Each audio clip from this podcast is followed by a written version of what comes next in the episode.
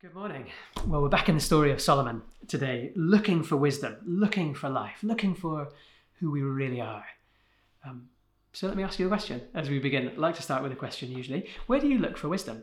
If you're putting up a set of shelves at home um, and you're not sure what kind of bolts you need, what kind of fixings you have, whether it should be something as, as chunky as that, or whether something a little smaller will do, or where do you seek wisdom for that kind of thing? Would you go to YouTube? Would you ring up your dad? Um, would you, I don't know, call on a neighbour who you know is handy with that kind of thing? And what about more important questions of life, like um, what do I have for dinner tonight? Where do you go for wisdom, for ideas, for um, for answers to your questions? But okay, right, serious questions, really deep questions like who should I marry, or how do I stay married to this person who I I'm really struggling to stay married to? where should I live? Um, what house should we buy? Should we buy a house now or should we wait for a little bit later? Should I take that job? Should I go for another? Should I stay where I am at the moment? Where do you find wisdom for some of the deepest and hardest questions in life? What about the really, really big questions like who am I? What am I here for? Where is the world going? What's my place in it?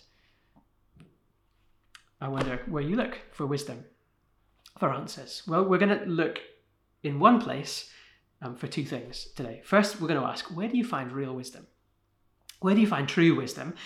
Because that's what Solomon is all about. And then, question number two where do you find yourself? Where can I find who I really am?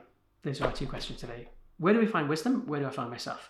And we're going to look at um, 1 Kings chapter 10 and a very famous story when the Queen of Sheba visits Solomon. So, if you want a kind of musical background to this, if you like, uh, you could Google um, the it's called The Arrival of the Queen of Sheba, a beautiful piece, piece by Handel.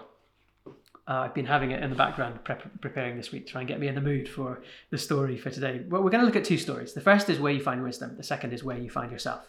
First, we're going to start in 1 Kings chapter 10, verse 1. So, when the Queen of Sheba, now Sheba is probably where Yemen is today, so this is a long, long way east and um, a long walk from, from Israel. When the Queen of Sheba heard about the fame of Solomon and his relation to the name of the Lord, she came to test him with hard questions, all the questions you've always wanted to ask.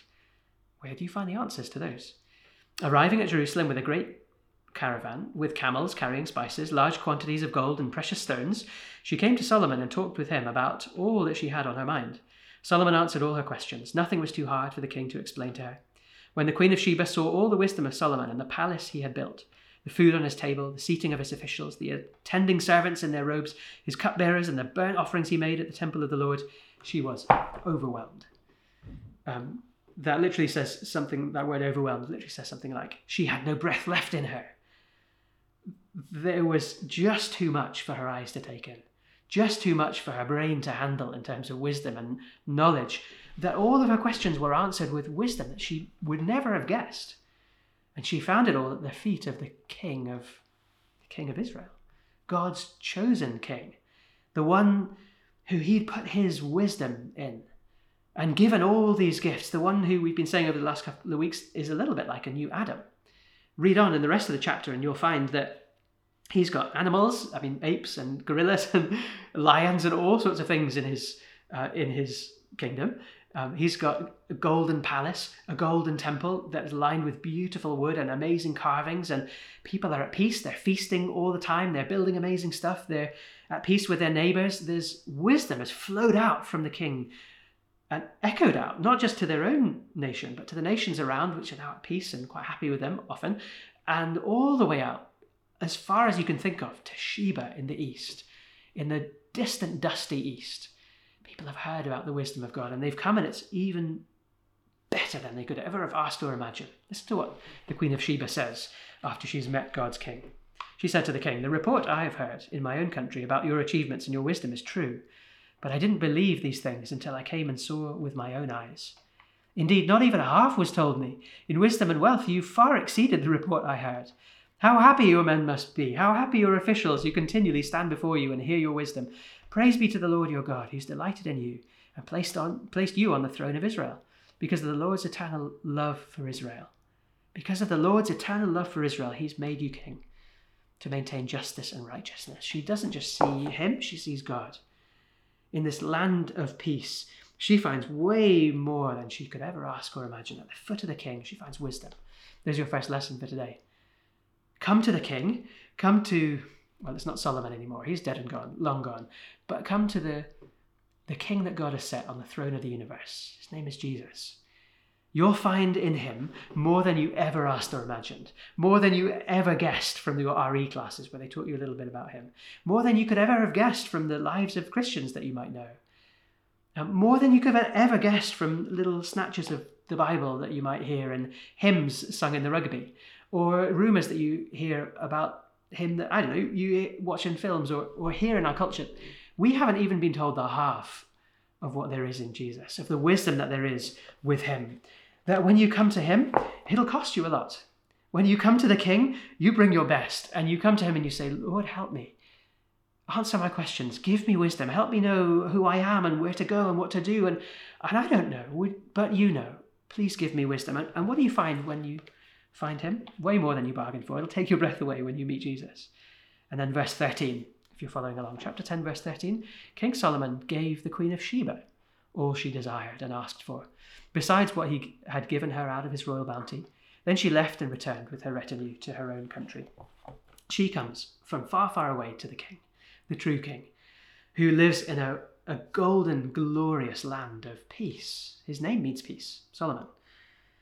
And she goes home with way more than she bargained for a heart that's full, that knows about God. I hope she's turned to God and we'll get to meet her one day in the resurrection. But, but her camels are full, and her mind is full, and her heart is full, and, um, and her nation is enriched. Her community is better off because she's met the king. Have you met the king? Do you know King Jesus? Um, you might just want to stop and say, That's enough for me today. I want to come and get to know the King. Go and read Mark's Gospel, Matthew's Gospel in the New Testament, and meet King Jesus. Come to him. Whatever it costs you, it'll be worth it. Whatever you know about him so far, it'll only be barely even half of what's really true about him. You won't be disappointed. It'll take your breath away. In fact, in many ways, it'll give you breath, it'll give you life, it'll give you wisdom. Why? Because God loves his king, because God loves his people. That's what the Queen of Sheba concludes, isn't it? Because of the Lord's eternal love for Israel. That's what she says halfway through verse 9. He's made you king. He's given you this land and this place and this peace. What a good God he is. Come to him and you won't be disappointed. But Solomon's kingdom doesn't last. Solomon's wisdom seems to not quite be able to cut the mustard and create for us in the world a kingdom that would last forever. Because where is it now? Well, it's gone, it's buried. There's, there's one little bit of wall left of, of the third temple that was built after Solomon's temple. There's nothing left of it. It's dust and ashes. It's, it's actually, I mean, you don't even need to think of what's going on in Israel and that country now to see that things end in sadness. But just a couple of chapters later in the story of the kings and the, the, the gold shields that Solomon has rigged up in the temple and in his palace get robbed by an Egyptian king and they have to be replaced with bronze ones. And it all just begins to lose its shine, literally. For the moment, Solomon's place is an Eden, full of animals, full of so much gold that even the silver just lines the streets and paves it with uh, with lumps of silver that they treat like rock. They're blowing their noses on kind of silver leaf banknotes. Um, it's an amazing place to live, but it doesn't last. And isn't that what this world is like? All good things seem to come to an end. From dust you came, and to dust you shall return. Jesus says it famously in the Sermon on the Mount in Matthew 6. Don't store up for yourselves treasures on earth, where moth and rust destroy, where thieves break in and steal, but store up for yourselves treasures in heaven where moth and rust don't destroy, where thieves don't break in and steal. For where your treasure is, there your heart will be also. Jesus says there's more treasure to be had, there's something solid to be had. There's a kingdom to be had that's going to outlast moths and dust and rust and death. There's something more solid, more precious, more lasting, more eternal, indestructible that you can have. But you can't have it by Solomon's wisdom. It comes by a completely different kind of wisdom. And you have to go to another king to find it. You have to go to King Jesus, who we've mentioned. The link with the Queen of Sheba is that Jesus is also visited by people from the East. Do you remember the Christmas story? We don't know exactly how many, but wise people with big questions on their hearts, with big hopes, with echoes of rumors of prophecies and um, um, and promises come from the east, bearing gifts of gold and spices to the king. But he's a very different kind of king, isn't he? They come to a little stable, a cave with a manger, with a little baby wrapped, who was born in poverty and who lived in poverty all of his life, who never got married, let alone making alliance marriages with all the kings of the earth. Um, he grew up in um, in a place where he would have had and picked up a foreign, kind of northern, slightly um, unacceptable, put you on the edge of society kind of accent. He grew up without that many followers, and when he did have crowds and crowds, eventually they melted away and he was only left with a few. In the end, only left when his life came to an end with his mother and a couple of other friends. Jesus lived a very different life to Solomon. He never led a great army on great conquests or anything. He rode into Jerusalem, his capital city, rode into it on a donkey, followed by children and women and people walking, holding palm branches and singing, not riding on majestic chariots, waving swords and spears around. And when they finally crowned him, they didn't crown him with gold. They put a purple robe on him, but it was a joke. And they crowned him with a crown of thorns. And they didn't sit him on a throne. They nailed him to a cross and laid him in the dust of death and pierced his side so that his blood poured out. Jesus was a very different kind of king. And yet, God calls what Jesus did, who Jesus is, God calls his death for us wisdom. It's in what Paul writes in 1 Corinthians. He says, Jesus, his life, very strange life for a king, and a very odd death if he's really God. I mean, can God even die? Jesus is the God man who comes to be king and who dies for us. And God calls that wisdom. Paul says in 1 Corinthians that for Jewish people, religious people, who have a very high view of God, that's blasphemy. It's, it's a stumbling block. It's how can you ever believe such a thing that God would come to die for you and that he would be king?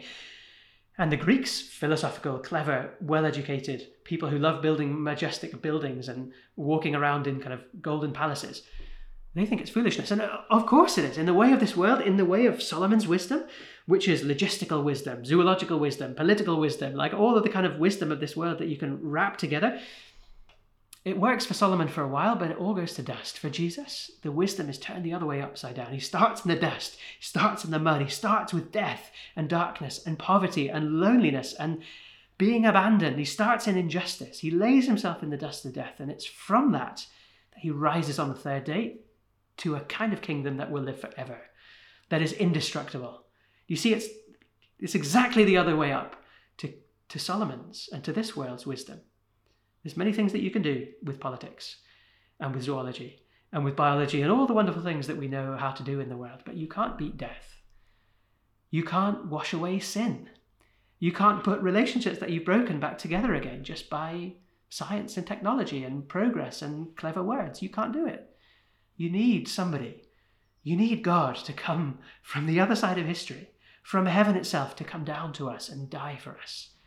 That's wisdom. It seems like craziness. It seems ridiculous to believe that God would rise again from the dead, that somebody could come back from death. It seems like foolishness, like something that that you'd never bother even looking into. And yet, when you come to it, just like the Queen of Sheba, it'll take your breath away. In fact, it'll give you your breath back. Breath, life breath that will last into eternity.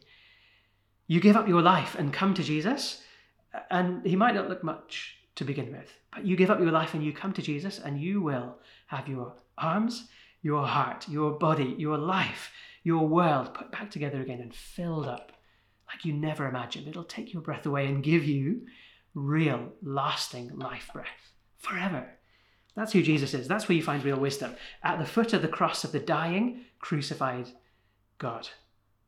You would never have expected that, would you? Maybe you've got used to the shock of that, but it really is a very odd thing to believe that God came down to earth. That's strange enough. That God would die for us. That's madness. That he would rise again on the third day to even undo death and give us life forever. That is something you would never have guessed. That's wisdom only God can give to you. So you've got to come to Him to find it. Do you know Jesus? Have you come to the one who's wisdom walking in this world and had your life turned upside down? Had your life and your heart filled up? You need an awful lot more. We need an awful lot more in this world than politics or biology or medicine. Those things will do wonders for a while if you're wise with them. But they can't beat death. They can't put the world back together again. Only God can do that. Only Jesus, walking wisdom, can do that. I wonder if you know him. I wonder if you found him. Well, God loves Solomon, gives to him a wonderful world that gives us a taste of the future world under King Jesus. But Solomon's doesn't last forever um, because he loses himself. So we'll carry on to chapter 11. Shall we read a bit of this? And um, see what happens to Solomon. King Solomon, however, loved many foreign women beside Pharaoh's daughter.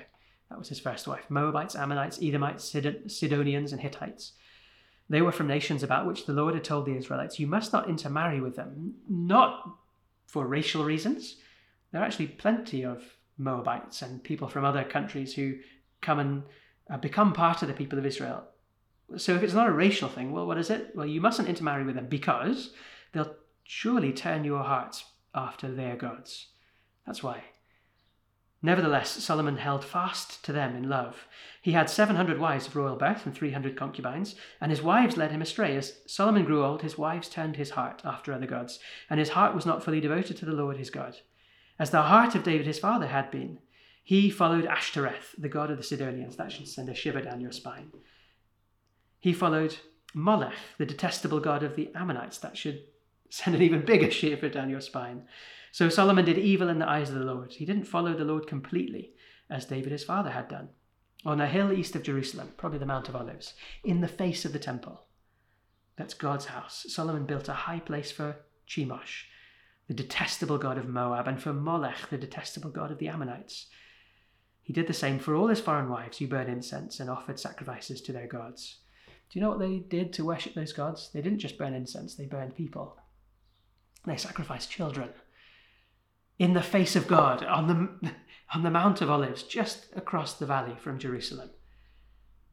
The blood of innocent people was shed. In Solomon's peaceful garden kingdom, what was he doing? How did he get to that point? Well, the Lord became angry with Solomon. Of course he did. It's completely right to be angry with that sort of thing. The Lord became angry with Solomon because his heart had turned away from the Lord, the God of Israel, who'd appeared to him twice. Although he'd forbidden Solomon to follow other gods, that's back in the beginning of chapter 9, Solomon didn't keep the Lord's command. So the Lord said to Solomon, Since this is your attitude, and you haven't kept my covenant and my decrees, which I commanded you, I will most certainly tear the kingdom away from you and give it to the one, to one of your subordinates. Nevertheless, for the sake of David your father, I will not do it during your lifetime. I will tear it out of the hand of your son. Yet I will not tear the whole kingdom from him but will give him one tribe for the sake of David, my servant, and for the sake of Jerusalem, which I have chosen. So Solomon comes under God's judgment. Solomon gets the consequences of his actions. What are his actions? Well, he marries lots of different wives, and that's bad enough. Um, it's actually quite sensible, though. If you want to make allies with kingdoms around you, you want to keep the peace, then you marry their princesses. And Solomon did that, and it kept the peace for quite a while. And if you marry the princesses, you're going to keep them happy. And so you've got to get involved with their customs and let them do what they want to do. And and eventually, after he's old and tired of pushing back and saying no, Solomon just says, okay, fine, do what you want. And in fact, he does more than that. He helps them to build temples where they burn people, temples where they go after other gods. And can you see what's happened? It says it over and over again. His heart was divided. He didn't follow God with his whole heart. He sort of half worshipped God and still would go up to the temple and do what you did, but he also went to these other places. Solomon's wisdom in making peace with all the nations around him leads him to death, leads him to, to be un-Solomon. It leads him to be torn apart in his heart, and so that's the judgment that God gives to him to tear his land apart and his family apart and his own heart is torn apart. You see, that's what happens when you turn away from the God who puts everything together, who created the world. Well, the world will fall apart, it'll be torn. You turn away from the God who made us, each one of us, and put us together. well, then we'll start to fall apart from each other. We'll be torn and relationships get torn. And you turn away from the God who put you together, body and soul. And of course you'll feel torn within and you'll never know who you really are. You look within to try and find out who you are, and all you'll find are desires going in different directions at different times of day, depending on how much sleep you've had or whether you've eaten or not. And as the advert says, you're not you when you're hungry. You are, I am, a different person at different times of day. And, and so our society is confused. Maybe you're confused about who am I really and what am I here to do? And we keep on going on journeys or taking courses at university or reading books or listening to podcasts or doing whatever we can to try and look within, to try and find somebody to help us to know who I really am and what I'm here for. And the answer all along, you can see in the story of Solomon that he knew who he was and he was doing what was right. He was doing what was good for himself, for the people, for the world, when his heart was completely fixed on God. When his eyes were fixed on him, when his ears were listening into him, when his arms were outstretched towards his temple, even when he'd failed, that's what Solomon prayed about in chapter 9. Um, sorry, chapter 8. Lord, when we fail, when we look to you and stretch our hands to you, would you answer and come back and fix us? And God said, Yes, of course I will. But now Solomon's drifted, and it seems like he never comes back. Solomon is torn in his heart. Um, it's a pun on his own name, by the way, that word tear that comes up three times in the second half of what I read. It has the same consonants in Hebrew. If you looked at it in Hebrew script, it almost looks like the same word as Solomon's name kind of SML, those kind of consonant letters. The vowels are different, so they're different words, but it's a pun in the way that it's written. So you see that Solomon is being torn apart. He's he becomes unsolomon. In the rest of the story in chapter 11, he begins to get worse and worse and worse. And his enemies, who God raises up and start causing trouble in Israel, um, one's from kind of cousin kingdom, one's from far, far away, a Gentile kingdom, and one is from within, an enemy within. Solomon begins to look like all the worst enemies that Israel have ever had. He begins to look like Saul and he's chasing innocent people around, trying to kill them. Uh, he begins to look like Pharaoh and he's enslaving people and chasing them around, trying to, trying to kill them. And he begins to look like the Canaanites, sacrificing to other gods and, and, and pouring out innocent blood. Solomon loses himself and he doesn't know who he is anymore. We begin to not recognize him because he's not wise in the right way anymore. It, he's kind of following wisdom, but it's Proverbs 14, verse 12, wisdom, it, which says this Solomon wrote these words There is a way that seems right to a man, but in the end it leads to death. And Solomon had walked that way, hadn't listened to his own advice, had wandered away from God. His heart had been split, and now everything was, was shredding down into dust and ashes again. Why? Because his heart was divided. He was far from God. Started with a, a, an alliance here, a marriage there, a, little chink in the armor, a little direction change away from God. And, and by this time, by the time he's old, he's miles away. His heart is so cold and dead and divided that can't seem to be put back together again. But could it have been put back together again? Because in the story, another king is mentioned who did some pretty awful stuff. And God says that he had an undivided heart. Did you hear that? It's a bit of a funny one in the story, isn't it? As Solomon grew old, his wife, is 11 verse 4, his wife, um, his wife turned his hearts after other gods, and his heart was not fully devoted to the Lord. It's torn. As the heart of David, his father, had been. As in, David's heart had been fully devoted to the Lord, and Solomon wasn't. And it says it again in verse 6. Solomon did evil, didn't follow the Lord completely as David had done. But how can you say that about David? Because if you know the story of David, you'll know that he had plenty of wives, not quite as many as Solomon, but he had a, he had a lot. He also committed adultery with a woman called Bathsheba and had her husband murdered and covered it up. How can somebody like that, who does stuff like that, be be called someone who has a heart devoted to God? Have you forgotten, God, that he did all of that? Have you forgotten the kind of man that David could be at times? And the answer to that question is yes, but not in the way we might think. God hasn't forgotten it as if it doesn't matter anymore, and he was just looking on the bright side of David's character on a good day. No, God had forgotten David's sins in the sense that he'd remembered his sins no more. He'd washed them away. He'd forgiven them because David, when he realizes what he's done, when he realizes his heart's been divided and he is wandering from God, he prays Psalm 51. If you don't know that, you should go and read it and take it to your own heart and pray it today. David is somebody who has a whole heart devoted to God, not because um, he never made any mistakes. His heart is wholly devoted to God and shows that in that when he sinned, when he did really dark things, he came back to God, to the God who could heal and forgive, who could put his heart right, who could set him back on the right path and bring him home. But sadly, we don't have a Psalm 52 written by Solomon. We don't have record of Solomon turning back to God. The story ends with him trying to chase down one of his enemies and then he dies. Looking like a Saul, looking like a Pharaoh, looking like a Canaanite idol worshipper. And I hope he came back eventually. I'd love to meet him one day and talk to him. But maybe not. Solomon at this point really does seem to be under the judgment of God, reaping the, the really um, predictable, right, but very sad consequences of his actions. His heart's turned away from God, and so of course he doesn't have peace with God. He's always at war with himself. His heart's turned away with, from God, and so of course there's relationship difficulties and social fabric begins to decay. His heart's turned away from God, and the, there's no peace in the land and in the world anymore. And he's failed as a king. He's not the one we're hoping for. So, how can you be fixed? How can you be a David? If you read Psalm 51, how can you know that God will welcome you and bring you back home and put your heart back together again? If you pray that kind of thing, how do you know? Well, because of King Jesus. The answer's in him again. Because he came into this world with an undivided heart and it never was drawn away after other things. When he was tempted by Satan himself in the wilderness, he never gave in. When he had all sorts of things catching his attention, when he was tempted as we are, he was without sin. His heart was never divided, and yet he went to the cross and was torn apart for you and me.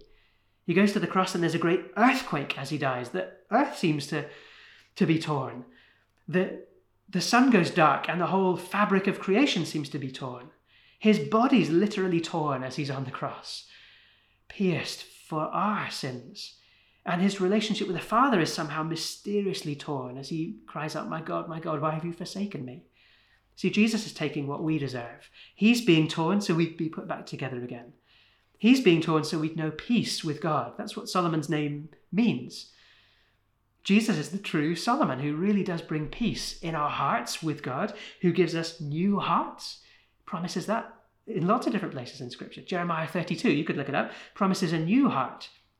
Promises that we'll be born again, is another way of putting it. Promises that that we'll be put back together, that He'll give us breath in our lungs, life eternal, life as it should be, life in all of its fullness as we come to the one who poured out His life for us. So He gives us peace with God because He's the King of peace, he gives us peace with each other as we learn to forgive each other just like God has forgiven us. So the tears that there are between us and our loved ones, He begins to knit back together and make us one people from all sorts of different tribes and tongues and nations and who've done all sorts of horrible things to each other can forgive each other and know peace with each other. So he puts us together in ourselves with God. He puts us together together in our community and he puts us together with the world under our feet, or he one day will. He one day will put everything back together again because he was pulled apart for us. We're being made whole. He's the great physician. He knows our hearts because he invented them. So he's the one to come and do the surgery and put us back together again. One of the great uh, church fathers of old, a man called Augustine, says that God has made us for himself, and our hearts are never at rest until they find their rest in him. I wonder if you are resting in him today. I wonder if you know who you really are. Solomon lost himself. Solomon became Saul, became Pharaoh, became who knows, all sorts of people, but he wasn't the king of peace anymore. His heart was divided, he was torn and he wasn't himself anymore. You're not yourself. You're not who you really could be if you don't know God. You see, don't look inside yourself. Don't look at anything in this world to try and find out who you really are, to try and find wisdom for what you should do. You need to look up and know Jesus. You need to look to your Maker, and you'll find yourself. Solomon, as Solomon did in his early days, as David did in his latter days when he turned back to God and repented after everything he'd done. David found himself and was put back together again. And, and so can you be. God knows who you are because He made you. He knows your heart because He made it. And He made your heart to have rest in Him. So will you rest in Him? Will you come to Him today? Will you come and say, Lord, I'm a mess. I've done all sorts of things. I've chased wisdom in all sorts of the wrong places. I've tried to find who I am and work out what I should do in every place and under every um, every guru except you. Lord, would you forgive me? Would you bring me back? Would you put me together again and give me a heart that's one, a heart that's undivided? So let's pray as we finish. Psalm 86. Let me read you, and we'll take them on our lips as a prayer. Psalm 86. Hear, O Lord, and answer me, for I am poor and needy. Guard my life, for I am devoted to you. You are my God. Save your servant who trusts in you. Have mercy on me, O Lord, for I call to you all day long. Bring joy to your servant, for to you, O Lord, I lift up my soul. You are forgiving and good, O Lord, abounding in love to all who call on you. Hear my prayer, O Lord. Teach me your way, and I will walk in your truth. Give me an undivided heart. Give me an undivided heart, that I may fear your name I will praise you, O Lord my God, with all my heart and glorify your name forever. Amen.